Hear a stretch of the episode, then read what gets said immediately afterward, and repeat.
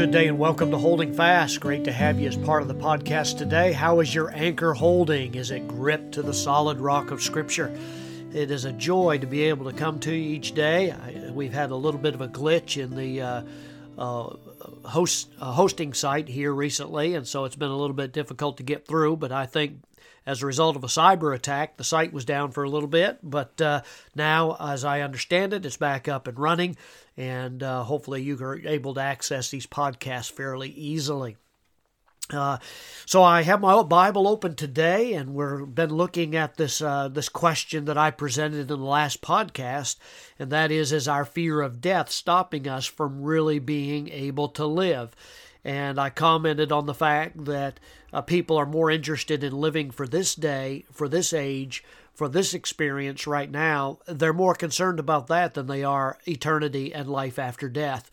Uh, this is demonstrated in the point that our our scientific community and even our culture, our population at large, has become obsessed with, uh, overwhelmed with this desire to try to eliminate this issue of death uh, because it's not a very comfortable thing to talk about. Many in our culture don't want to.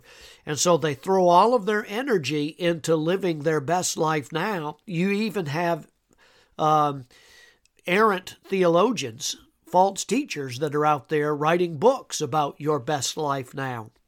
And of course, it's only your best life if you go to hell when you die. And the fact is that this life is a great gift from the Lord, and we, we're thankful for it, and we try to use it to the best of our ability to bring honor and glory to God.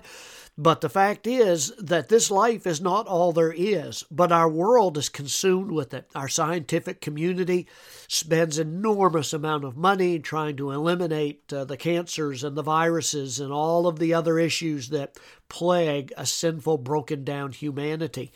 Uh, we can't solve all those technical problems, and that's become evident as time goes by. Uh, but yet, there's an increase of fear as a direct result, where people just live in constant hand wringing and anxiety about this life. Even, unfortunately, many Bible believing Christians are living just on the edge of sometimes losing their marbles because they're so fearful of what uh, of of losing this particular life. And in fact, it comes to the point I've noticed in, uh, in, in I've been in many other churches. I, it comes to the point where I notice that there are many people who become paralyzed spiritually, paralyzed in their ability to serve the Lord and to be able to selflessly give of themselves to the ministry of the gospel to their community, to be able to serve in their local church. There, there are many that are just paralyzed uh, because of what they've seen on the news, uh, and it has affected the uh, ministry of the Lord Jesus Christ, as many churches have experienced a tremendous downturn, not just in attendance, but they've experienced a downturn in people's involvement and engagement in the ministry of Christ, in the fellowship that they can enjoy with God's people. Uh, it has become that way. There's a suspiciousness, there's a cynicism, there is a, an attitude of fear that has so perpetuated uh, a paralysis in their work for the Lord. That I believe it's time for churches to begin to help people understand that it, that that the increasing fear that our news media and our uh, our our government even has has uh, perpetrated on people is come to the point where this near obsession with safety is depriving us even as God's people of ministering for the Lord. And so we need to find out what the answer is to that. I mean, because no matter how hard we try, no matter how much money we spend, we cannot avoid death forever. Uh, but our fear of it does does seem to be stopping us from really being able to live. Now, be careful. I don't want you to interpret this as saying, "Oh, we shouldn't be careful. And we should throw all caution to the wind." That's not what I'm saying. I think we need to practice uh, good health and, and good protection. But now at the same point, there comes there comes a point of of uh, diminishing returns on that. Because if it's preventing me from really being able to serve God in the ministry that He's called me to as a servant and a disciple of the living Lord Jesus Christ, then I'm valuing this present existence over eternity. And I think that that's the problem. How wonderful then that Jesus not only claimed to have the answer to death, but claimed to be the answer to death. Uh, speaking to friends who had recently been bereaved in Jesus' ministry when he lived, he literally said to Mary, Mar- Mary and Martha, he said, quote, I am the resurrection and the life. Jesus claims to be the one that has defeated death. Do you understand that today? Do you grasp that? He claims that if we know and trust Him, that death will not be a full stop on the sentence of life, but merely a comma leading to the next part of the story. And if I am so intent on preserving this life right now, and, and, and my existence is all about that, then I'm going to be hampered in my service for Him. Death is not a dead end, but merely a gateway into a new dimension of life that's going to be fuller than you could ever possibly imagine. Uh, yet Jesus didn't make that kind of outrageous claim. He just didn't say it, he backed it up. And it's interesting that right after he made that claim, I am the resurrection and the life, he brought back to life the man who had just died. But secondly, he came back from death itself. Uh, many today would dismiss the claims of the resurrection as incredible.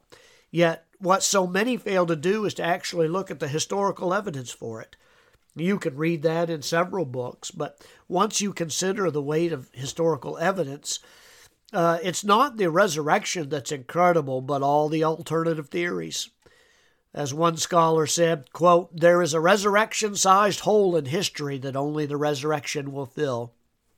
And I want to leave you with this thought today that those who know and trust in Jesus' death and resurrection can know hope in the face of death. We can stop with the hand wringing and the fear and the paralyzed service for the Lord. We live in a society where people are trying to save their own lives from the inevitability of death. This ought not to be pervasive in the culture of Christianity. Christians for many centuries have been known as people who gave of themselves to minister the gospel and minister the cause of Christ to our culture. We need that today. People that are unsaved need to understand that death holds no fear for those who are believers in the Lord Jesus Christ. Yet they will only fail to avoid death. Uh, they will miss out on life too. Real life is found when we give our lives away in love and service of others. That's what's happening. I was in a church recently that this was something that per- was pervasive in the in the mindset of the people that were there. The church was beginning to to to suffer as a result of it. One of my all-time heroes is Jim Elliot. Some of you have heard of him. His life has had such a huge impact on our world, despite the fact that it was very short in comparison to everybody else. You'll remember, if you know anything about his life, he was killed when he was just 28 years old as he and his friends attempted to reach a remote South American tribe with the gospel. Yet ultimately, their sacrifice not only led to that tribe coming to know the love of God in Jesus Christ, it also motivated thousands of others around the world to dedicate their lives, even in perilous situations, to serving others in the way that Jim Elliot had. Not long before he died, he had written these words in his journal quote, He is no fool who gives what he cannot keep to gain what he cannot lose. Unquote. We can't avoid death, but if through Jesus we are freed from the fear of it, then we can also be set free to really live. The Bible says in 1 Corinthians chapter 15, O death, where is thy sting? O grave, where is thy victory? The sting of death is sin, and the strength of sin is the law. But thanks be to God, which giveth us the victory through our Lord Jesus Christ. Therefore, my beloved brethren, be ye steadfast, unmovable, always abounding in the work of the Lord. For as much as ye know that your labor is not in vain in the Lord. God bless you. Walk